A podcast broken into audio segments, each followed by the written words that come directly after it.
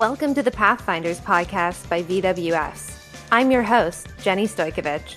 Join me in intimate conversations with some of the world's most incredible women leaders in the future of food, fashion, beauty, and technology. We'll dive into their stories, how they built their companies, and how they've dedicated their lives to creating a kinder, more sustainable world. Join us on our journey as we endeavor into this brave new future. You won't believe what's coming next.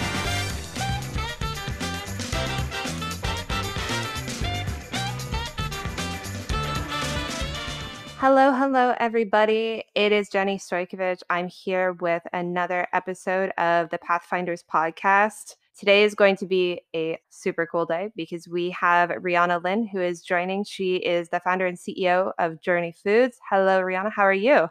I'm great. I'm great. I'm going to say I'm still reeling off of last month's Vegan Women Summit. I've connected with so many awesome women from across the world that were just thrilled at what you put on. And I'm happy to follow up here with you in this chat. Yeah, it's awesome. We were just saying before we jumped on, it's so incredible how much innovation is happening in the food space and some of the work that you're doing at Journey. I'm really excited because I think a lot of people in food, they don't know this side of things. They don't really know, you know, how the data and the machine learning and all of this entire kind of world and how it can blend in with like food production and food waste and all that stuff that's going on.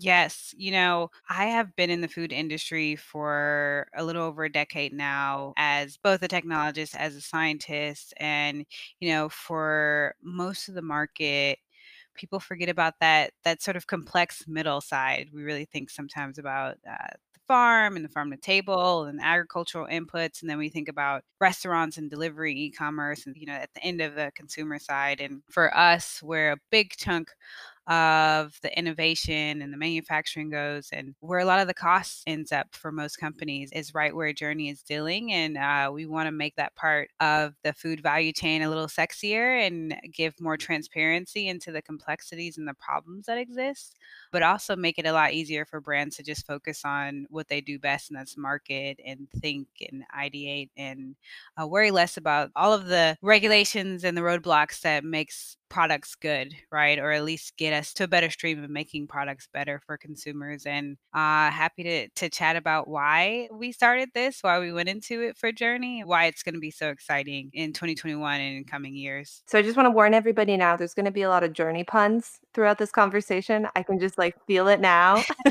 so before we get into more of the nuances of what you're building and, and what your vision is for the future food system, I'd love to take it back a few steps and really kind of understand your journey. So, I start these conversations at the very, very beginning. I'd love to know a little bit about where you were born, where you grew up. I know you're now down in the South in Texas, but you started up in a little bit of the northern area in the US. And so, what was life like growing up up in Illinois? Yeah, you know, I grew up, so more background before that, most of my family migrated, some immigrated from the southern part of the states. My grandparents migrated from Virginia, Alabama, Georgia to the Chicagoland area in the 60s, actually between the 30s and 60s when, you know, it was where black folks were like leaving farm and, and bigger land opportunities and trying to find jobs. And I grew up in Evanston, Illinois, just right outside of Chicago. I love to see our, our little town on like best suburbs to grow up or live in across the country. And one of the reasons why I loved growing up there is because it's right on the water, but we really have such a progressive community, about 80,000 folks.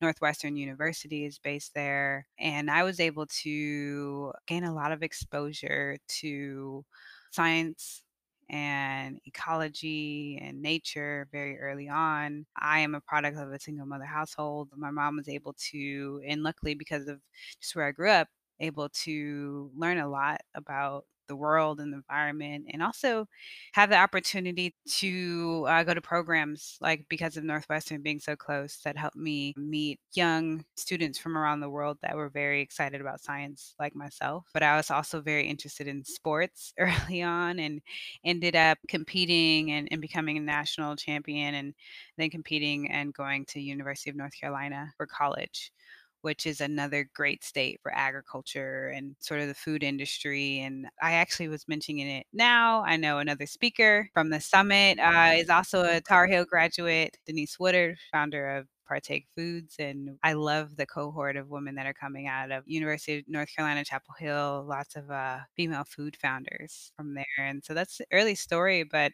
lots of lessons early on with family and entrepreneurship but also i set out to solve some early issues around chronic disease because I was seeing it in my family. And that was why I decided to become at least what I thought my pathway to becoming a scientist when I started college.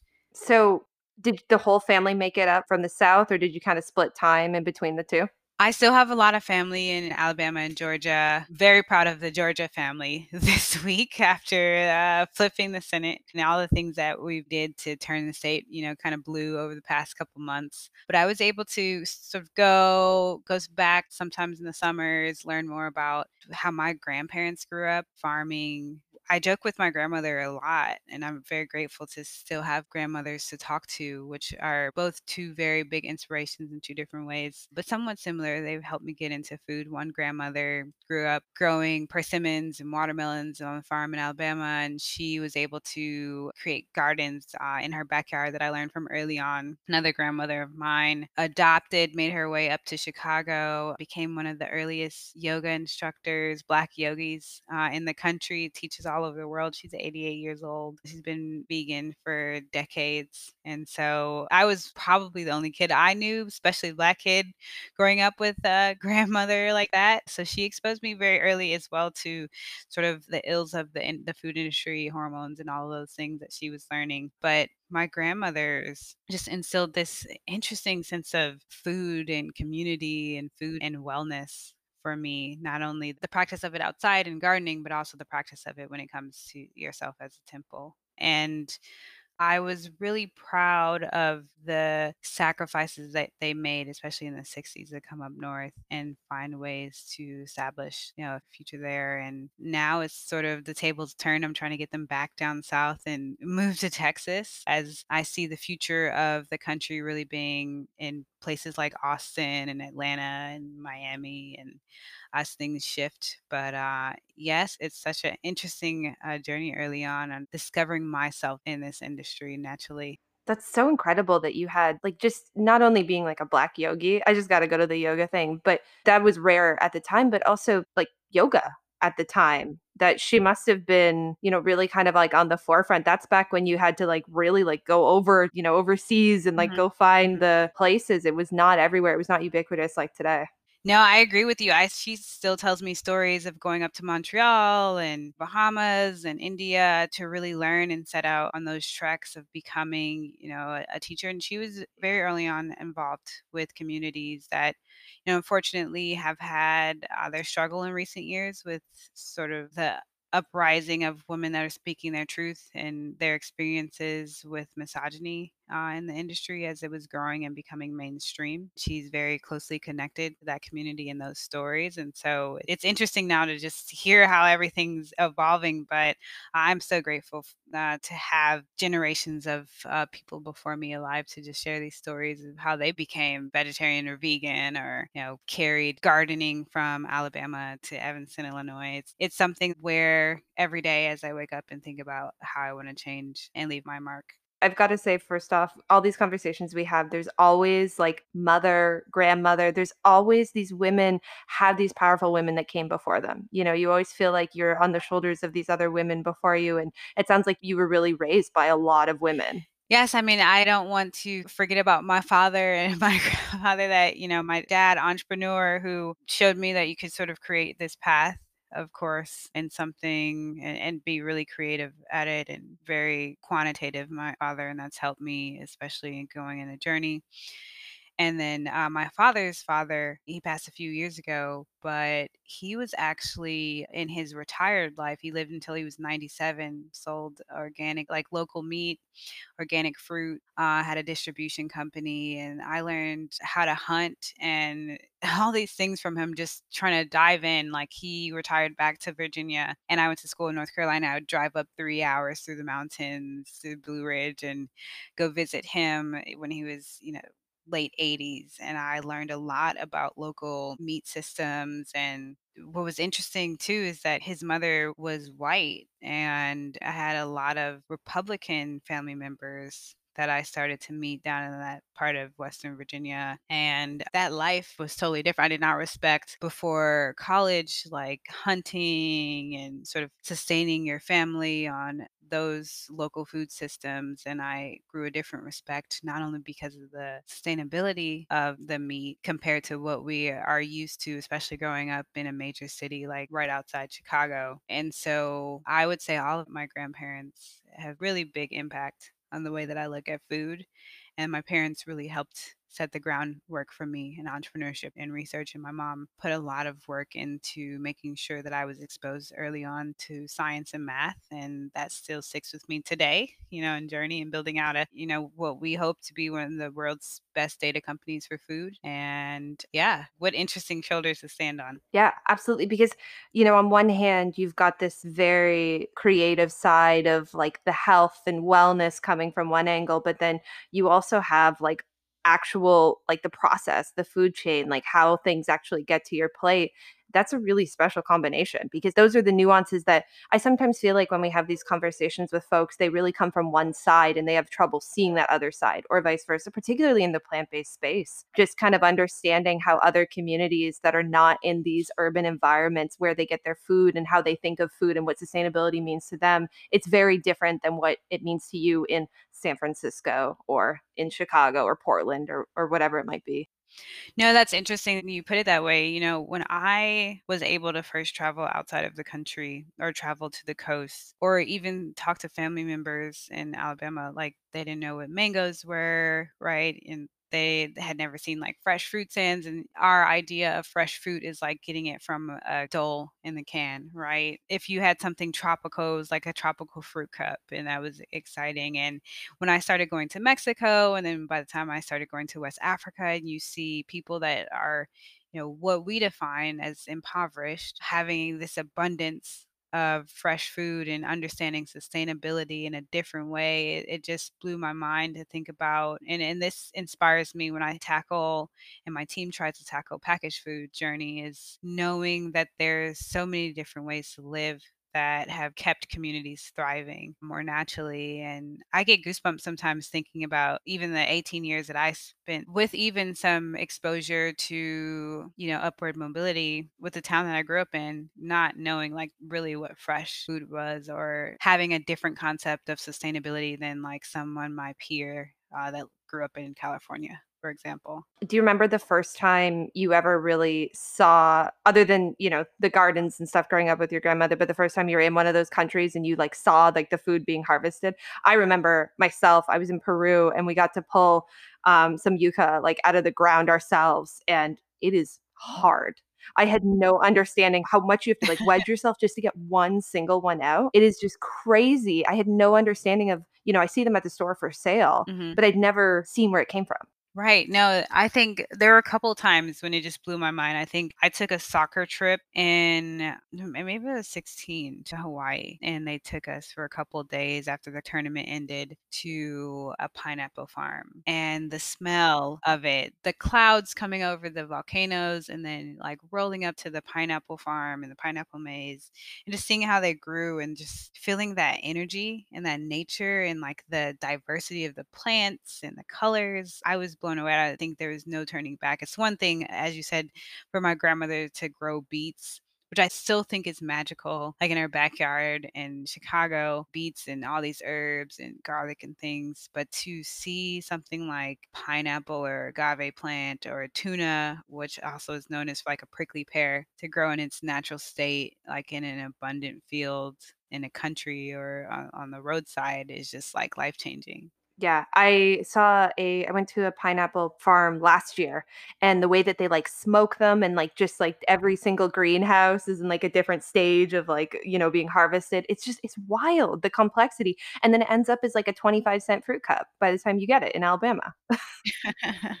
yes, and it's incredibly unsustainable. Like not only the packaging, but then you know the sugars and the preservatives that are put in there and then like to our bodies, right? Of course. And that's something that we at Journey Foods, we have three values drivers, and that is one, help companies reduce the time to market, like really increase efficiencies for them managing the data that makes their teams tick, you know, and bringing products to millions of people. Two, it's like one stop shop for all the data that matters, right? And what's valuable for them. And what we found as a company is we really want to focus on the sustainability and nutrition of these products and it's just wild what you find and discover has been the traditional methods for these individual fruit products or fruit snacks or fruit cups especially over the past 60 years since like grocery stores have really launched and we've tried to create these like meet sort of like convenience needs of growing populations and then finally is like how do we make every product better for every company? Like how do we really get to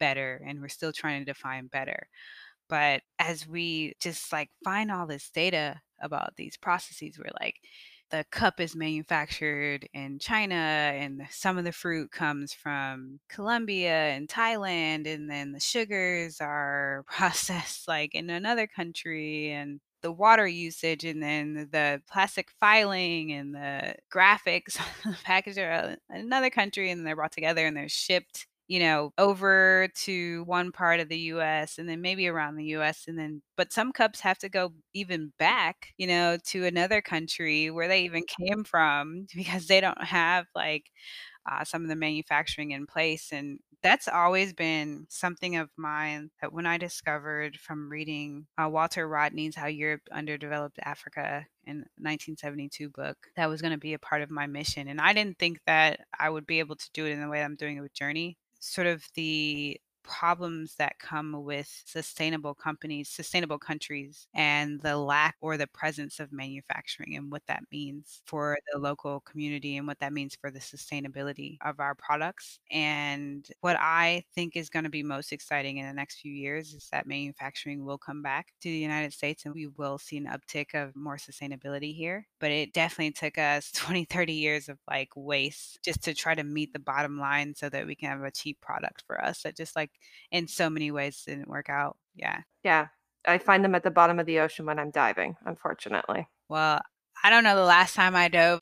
I'm looking forward to that. But no, that's unfortunate. Like that's a whole another subject, you know, fish and, and diving experiences. I think the first time I snorkeled or scuba of like in the experiences of fish compared to like a couple years ago, I think when I last went, it's just like it's vastly different. It is. Have you noticed that? Like how long have you been diving or like swimming with fish or anything? Well, I've been diving for five years. I just became a rescue diver a few weeks ago, actually. And congrats, congrats. It was hard, by the way. but, you know, it is really unfortunate just in the time in 2015 when I dove the Great Barrier Reef to what it looks like today you know 95% of the philippines have destroyed their reef wow. you know wow. beyond repair like it's changing really really quickly at this point bali has become so overrun with tourists that they now will let you dive for free or really cheap if you agree to pick up trash when you're under they do like trash dives now wow yeah i've seen the change even in like the blue range of belize or you know some of the ranges of colombia i haven't been to the great barrier reef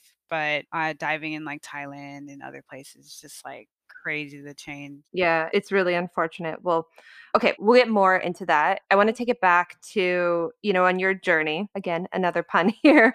You made it to UNC, where I want to make a note here that there is so much food coming out of UNC right now. It's ridiculous. I mean, Raleigh, I think, has got the biotech that's coming out of that area is crazy. What is the magic going on there? What magic did it bestow upon you?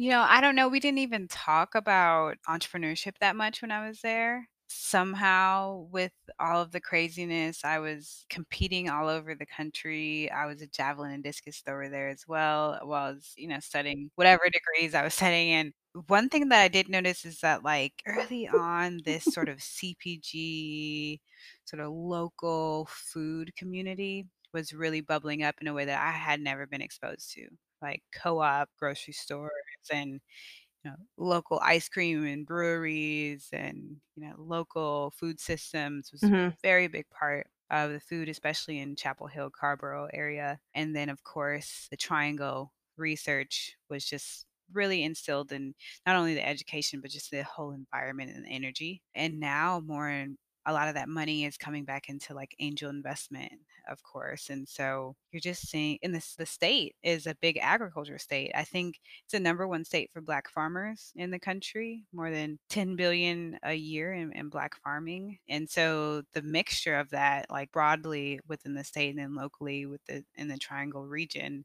has really spun up some interesting entrepreneurship and research. That's interesting. The black farmer, I mean, that's a rarity. The statistics on that have to be pretty wild, right?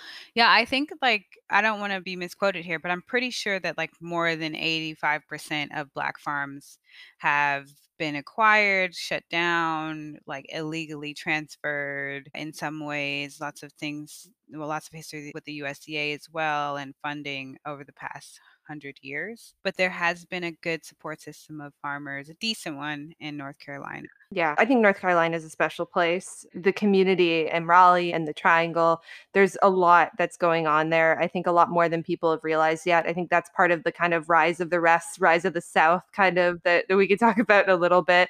I think that they're going to be on the up and up, like huge. Yeah, the rise of the rest. I mean, I'm happy you said that. And, you know, like I said, the female founders from UNC, I mean, you have Christine Moseley from Full Harvest, another Tar Heel, yeah, I'm blanking on the name now, but Simple Mills is another brand, Partake Foods. There's a few ice cream, plant based ice cream owners as Chapel Hill, Tar hmm Heel graduates that are up in New York. And I'm like, we're all sort of these million dollar food babies coming out of Tar Heel system. I think they're coordinating a panel for us to like come back and talk to students. I'm really excited about it. Oh, I'm sure. There was uh, one of our podcasts a few weeks ago, Biomilq. They're also out of North Carolina too, and they're cell-based breast milk. You know, we also there's also a cell-based gelatin made from jellyfish that they're growing in a lab, like all out in all in the same area right now. Just totally wild. Women, all women as well. I love that. I have to look that up. That's awesome. Yeah, it's amazing. So UNC, and then at some point you're hitting the White House. Like, how do we get to the White House here? Well, I just needed to work for the first black president, and Michelle Obama's there too, Chicagoan. So, what happened? I just started to get into graphic design and website building sort of on the side before it really became a thing at UNC. Like computer science was more of a thing at Duke, and we took classes at both, but UNC was more like public health, biology, science, life sciences. And so I was really falling into that and some other studies, more macro scale. So I was like coding in my bedroom and in my dorm and became pretty good at it. And then a friend of mine was at the journalism school, and they have one of the best journalism schools in the country. And so we built a media company in like two weeks after Obama, uh, like an intern for you know locally to get to turn this state purple, blue.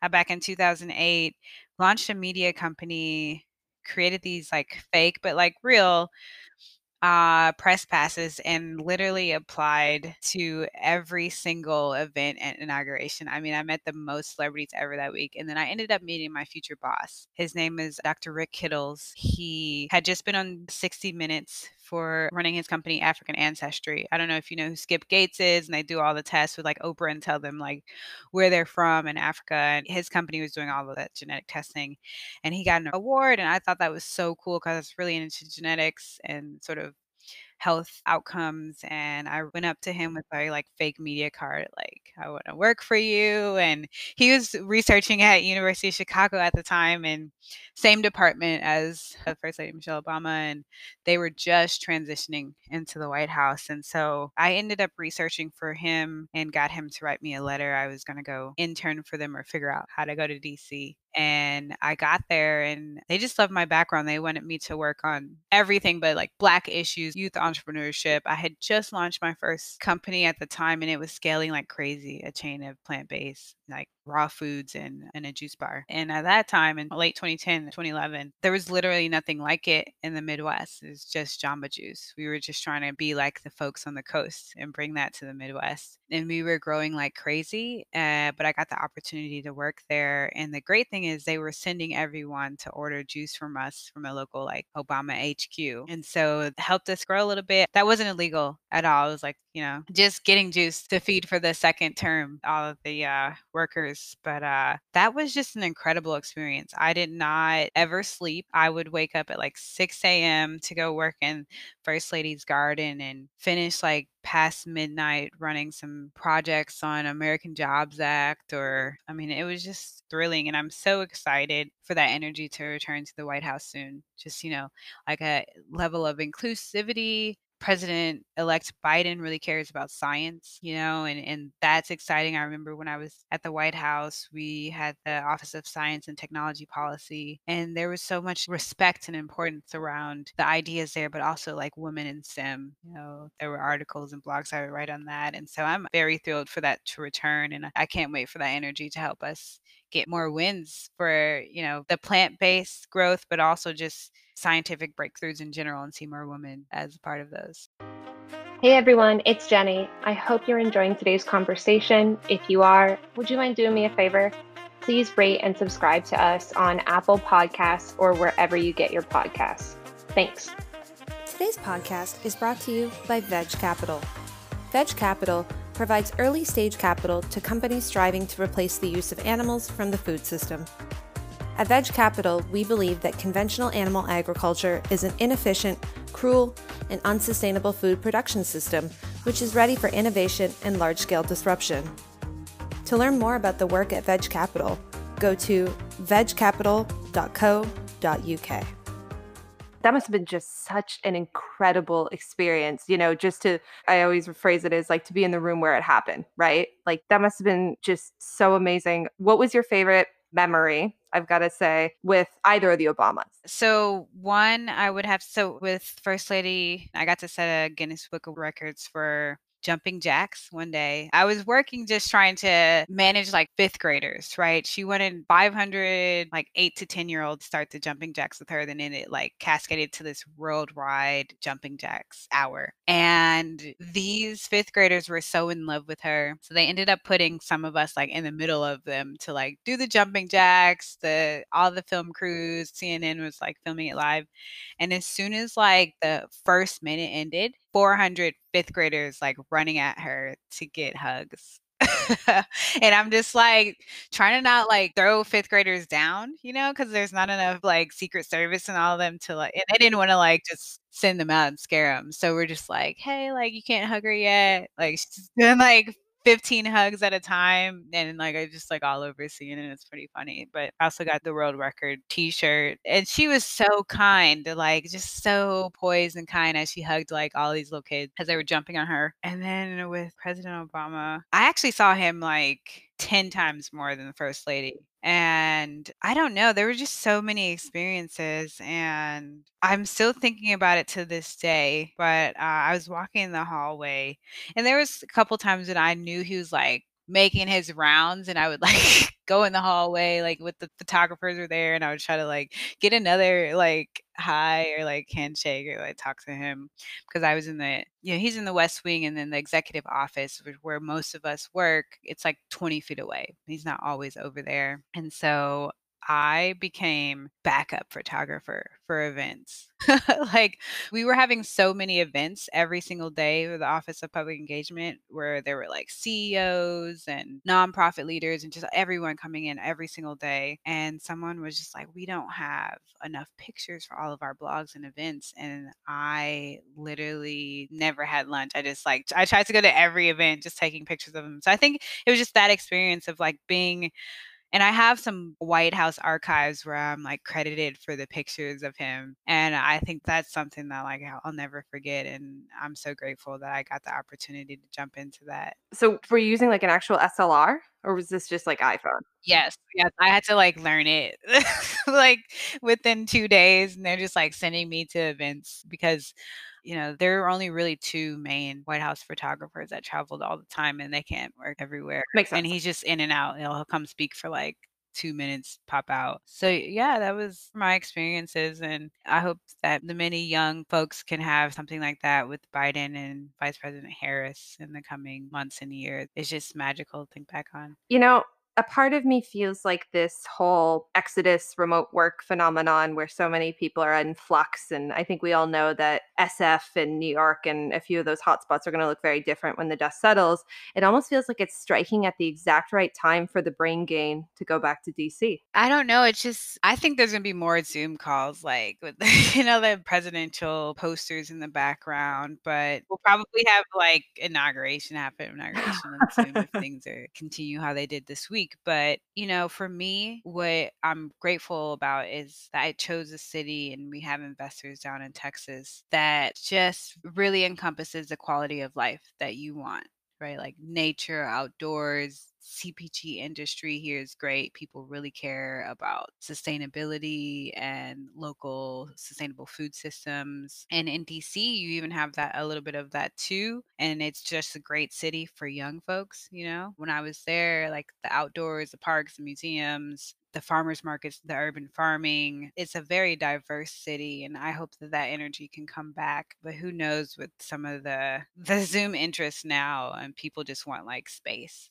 I do, however, think that you'll see folks leaving, yes, San Francisco, New York to spend more time in like a DMV area. All right. So I want to get into like where the future of this is going, especially for food tech. But let's get you from so you're in DC. Now you're the founder of Journey Foods. What was that path kind of maybe a little bit quickly what that looked like for you? Yeah, so I went and launched a software company right after that in the juice bars just to work on some issues we were dealing with and got the attention of Google, then spent a couple of years at Google after some acquisitions and learned more and more about Silicon Valley and the way to build a company and pitch a company and build technology stacks that can scale very fast to solve problems and, and why data matters. And so I was spending a lot of time in the Bay between 2015 and 2017 and then I was able to meet the uh, Don Thompson, the former CEO of McDonald's. He had just finished his contract with McDonald's joined the board of Beyond Meat and he wanted to scale out an investment firm, one of the biggest investment firms for food in the country. Uh, and it will be, I believe, soon, definitely in the United States and one of the biggest in the world. And asked me to uh, help direct strategy there. And we led investment, put more than 23 million, I think, in Beyond Meat, still lead investors through the IPO and also invested in Zero Cater and uh, Farmer's Fridge and a lot of other sort of Midwest based, but now many other companies from around the country. And while I was there, I still saw a lot of issues when it came to data and efficiencies. Even some of the most well funded companies and major multinational food sort of conglomerates were facing tremendous time issues and data issues when it came to meeting consumer needs and decided to take a step back from the venture firm and start uh, piloting a few products for Journey. And at the time, I said, let me just find food scientists and data scientists to come along with me uh, and test out a product line and see if we can pull some levers in the cloud and not go through traditional like manufacturing and Google search processes and broker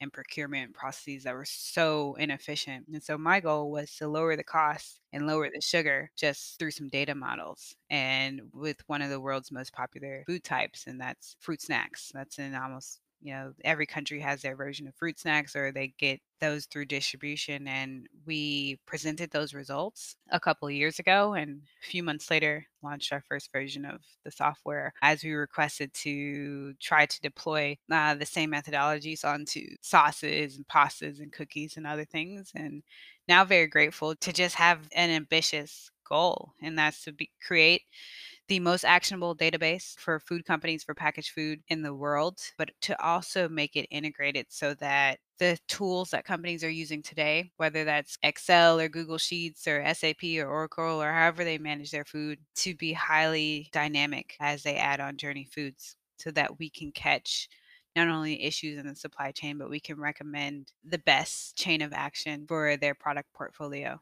So this sounds like the way that you describe it and what you're doing at Journey. It sounds like like duh. Of course, this kind of inefficient. You know, this can be worth these pennies add up to millions and tens of millions and probably billions at some point. You know, so it seems very obvious the need for it, and the fact that you found this white space seems shocking. I'm curious to hear. Do you remember the first time you pitched it? Do you remember how your first pitch went? I mean, it's probably the Dawn or one of the earliest ones. I think I was in Milan, which sounds crazy. That was, like, first real public pitch, but in a small room, when I pitched it, it was around the Journey Bites, you know, like, I don't even know what I said, but I was just like, "We wanna find use data to create, like, low sugar, plant-based gelatins for the world's most popular snack." And, I mean, it's some of it is still reigns true today, but we were just trying to, like, make science work for something, you know, for a fruit snack, for something sweet, right? Just my co-founder had been running some Skittles teams, and I was like, "We're bringing him to the good side." I would say that sometimes in the pitch, like, "Andy's coming to the good side," and we just kept pushing through it, and it was clear more and more that, like, our process was more important than the product, right? And there's hundreds of thousands of CPG companies that struggle every single day, but have great branding, great founders, great missions. And I would much rather off of our services bring together, you know, great scientists and engineers and builders to make sure that like so many brands can break through. So obviously we've kind of described two different things for the listeners. There's the actual product that you're talking about, the Journey Bites, as well as the software and the systems that you're building. So is that still in operation both verticals? Are they two separate companies or what's the kind of vision for the next few years?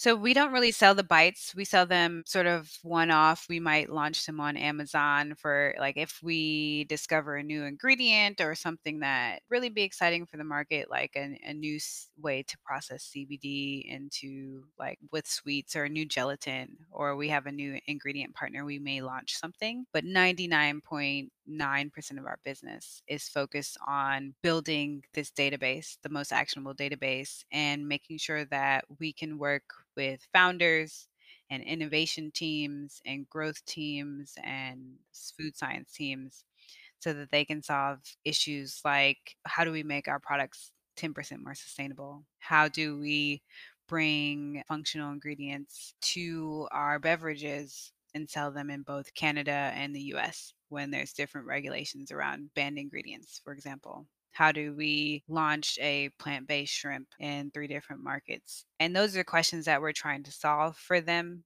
as they bring their data and their products onto our platform and that's super exciting for us and we'll continue to raise to bring on more great people. I love the folks that work with us today and we get awesome applications all the time. And another thing that we did is launch more private beta and we're launching it more publicly this quarter is packaging. And so we're able to bring in the packaging for each of the products and give our company scores and recommendation lists as well so we can close the loop on the final packaging for them Well, I know a certain plant-based shrimp company that just closed a lot of money so that they can start scaling out. So it might be the one that I'm thinking of. No, there's several that I'm excited about. Mm, And what's most exciting about the products in these categories is that everyone of every background, of every social and economic is excited and learning and becoming more exposed to plant-based and better for you food now, especially after COVID. Just like people want more immunity in their diets, they want more functionality, they want less of the like, you know, yep. just all of the detrimental effects that come with the food that has been manufactured and processed or brought to us in mm-hmm. non plant-based forms for the past few decades or as we've grown even as as millennials most of our lives you know if we didn't have family members that just like made everything you know, from baby food to like all of our milk and i'm extremely excited for the companies that are raising and launching today and some of them we work with and some we hope to work with as we scale up and open our team and our platform more this year, especially. What's the ingredient that excites you the most right now? That's such a hard question because I'm thinking about it in like, Well, maybe what's an ingredient you want to see maybe come out as a more sustainable? I like that. I mean, I still think that even though there's a lot of alternative powders, especially now, it's interesting. I was thinking about it. The plant based industry in Canada is so interesting right now, and they have all these different grains hmm and pulses that are helping create like alternative flours and ways to get protein. And the thing is, though, we've had like all these almond flour alternatives and hmm all these baked goods that are coming out, you know, but they still are have like, extreme amounts of water waste and the agricultural processes. And so I'm very excited for us to have more breakthroughs with these alternatives that are like gluten free or, you know, less processed and less bleached and all that, but to make sure that they also have a lot less water waste right? I think more geopolitically, like we're going to face a lot of water issues in the next couple of decades, and we need to sort of jump on that a little bit sooner. But, you know, ingredients in general, I'm just excited just what a wide range of African species alternatives that I think are more naturally nutrient dense and organic. Even if, if you compare like hibiscus or jamaica or just the different ways that you want to call it to an amount of vitamin E and vitamin C that comes out of like something grown in West Africa compared to even unfortunately the GMO effects yep. of something grown in like North America. Yep. It's just vast difference in the flavor and the nutrient density. And so I'm excited just for ingredients in general to come out of Africa. And we've definitely been creating those pathways and some of that those data inroads with our partners. Yeah, speaking specifically to the African different products that are coming out, like we had for our pitch competition, there was a company called Tomond that made it to our finalists. And for those that aren't familiar with them, Tomond, so you hear the word almond in it, it's a tropical almond. And they are making it's the African version of the California almond that everybody knows. And it's something crazy like 80 or 90% less water intensive to grow. And you can make almond milk and almond powder and all these same things out of it. It's just grown over in Ghana instead of, you know, the, the highways off of like the Bay Area, you know? And so I think that this totally new world of food that we can uncover. There's so many plant proteins out there that we have no idea what they can do. In Canada, they're doing the same thing, right? They're starting to uncover all these different proteins that we weren't using fava. Fava's getting really popular up there. That's an old food. That's not a new food. We just, you know, basically in North America, we weren't using it. I mean, a lot of North American culture is based off of the same few proteins. Right, right. There's four beans at the store in a can, but how many more are actually out there in the world? so many more. And I love also what will be the growth of Native American and indigenous foods mm-hmm. in, in, our diet. And, you know, there's a lot that we can scale up on the agricultural side. So we just got to keep talking about it and it's going to happen. Yeah. And keep absolutely. having folks like you bringing these communities together and building great amplification of it. Yeah, it's a big world out there and we're we're putting the pieces together. So this is a question that I ask all of our founders. I'm just going to put it out there. What do you think was the biggest mistake you've made as a founder so far? And what did you learn from it? You know, I think for me, it's always been like technical debt, right? The money, spending money. Like I think about entrepreneurship and scaling 20, 30 years ago, like we weren't even raising venture capital. And I always go back and forth on like if it's skewing our ability to create really ROI, very efficient companies. And when I spend time with entrepreneurs from like Arkansas, because we spent a lot of time working on some Walmart projects beginning of 2020 or spend time in Canada because we're incorporated in Canada now and doing a lot in the Canadian market. And they are just like the money that they raise and the money that the flips that they do is just so different than how we're raising money here in the US. It's almost like funny money, I think sometimes get to IPO. And so I would tell people that like don't be discouraged if you're not on the list for raising millions and millions of dollars from some venture capitalists. There's so much impact and so much revenue and so much product that you can drive from alternative methods. And I always think about my ROI and spend early on on you know trying to scale faster than we had product market fit and so uh, money can skew that and so be smart about how you spend the money and spend it slower than you want or project I think that's been a theme a few times throughout this conversation, right? It's just the way that we've really driven food tech so far has kind of been out of the valley. We've taken a tech approach. As you mentioned, venture capital, venture capital wasn't really of any real significance until the 70s. It was invented because people in New York wanted to get their hands into what they were building at Stanford, right? And so companies existed a long time before venture capitalists came along, and they're going to exist a long time after. And so I really think that you know, food tech has tried to copy the tech industry in a lot of ways, and a lot of exactly. um, a lot of those companies are all in California or in the Bay Area in particular. But I think that that rise of the rest, especially some of these like your Austins, your North Carolinas, I mean, even like Atlanta, as you know, Pinky over there is creating like the slutty vegan empire. There's so much more potential for us to do food tech in a way that we are utilizing the talent of everybody all over. We don't need to all be hiding in Berkeley. We don't need to all be in the Bay Area. Right. No, exactly. And also, there's so many passionate people that love food, that love restaurants that love creation, that love farming, that need to be a part of this revolution and are builders and great communicators and great thinkers and great researchers. And I love that for our team as we have been diversifying and finding ways to create more content and community. And it just gives me goosebumps to think about how inclusive it could be. And you saying rise of the rest, I just love that. And I, I hope that really takes shape in the next couple of years. Do you want to plug Austin for everybody? Why'd you build in Austin? Well, the money here is less risk averse than some of the other parts of the country. But no, really, it's warm. I worked out in my backyard this morning, as I do many mornings. It's January.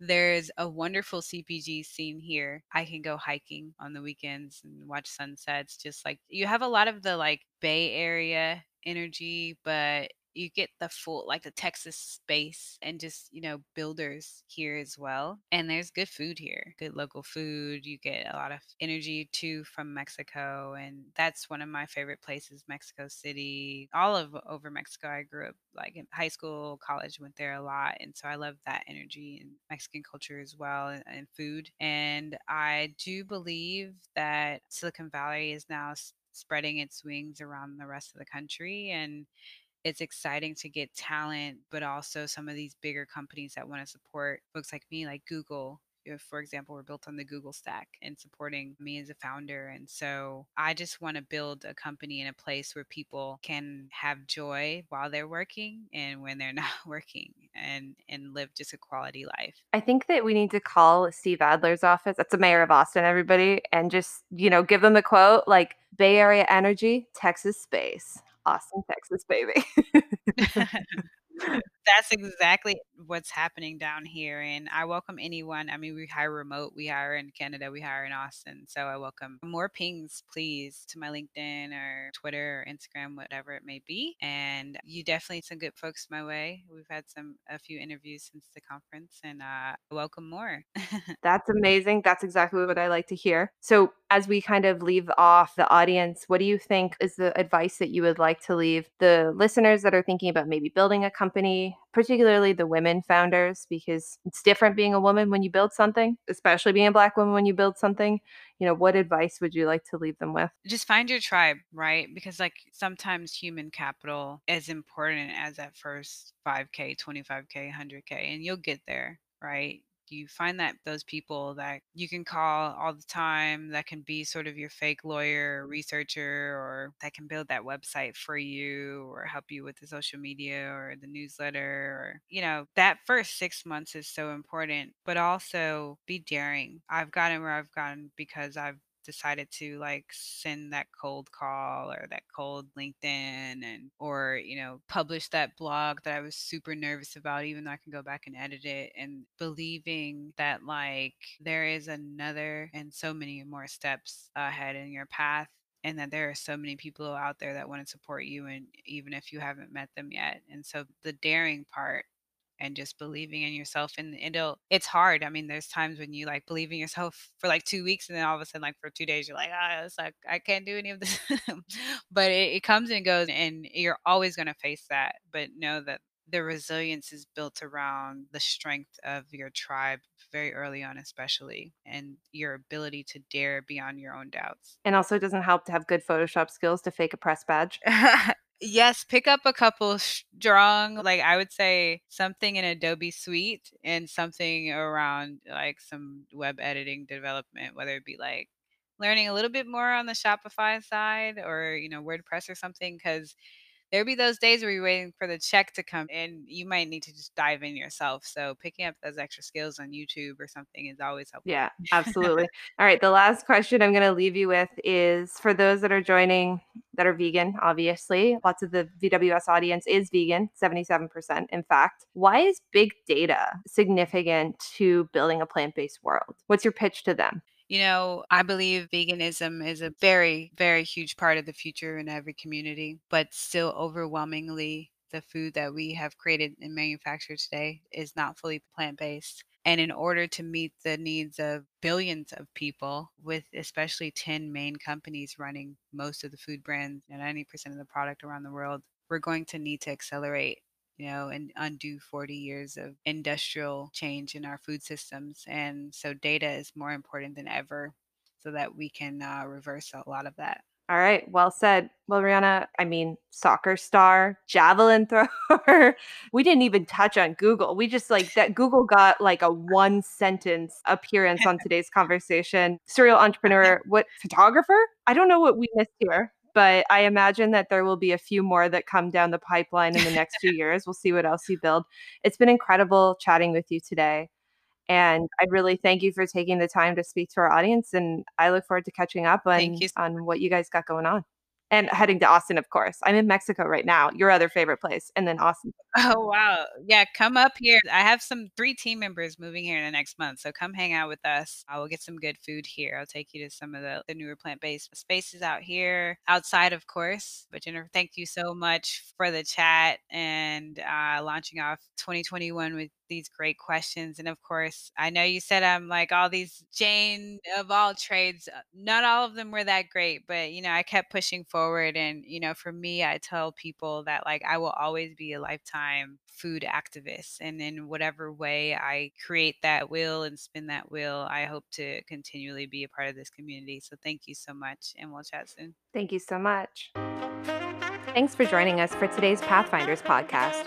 I hope you'll rate and subscribe to follow more conversations like today.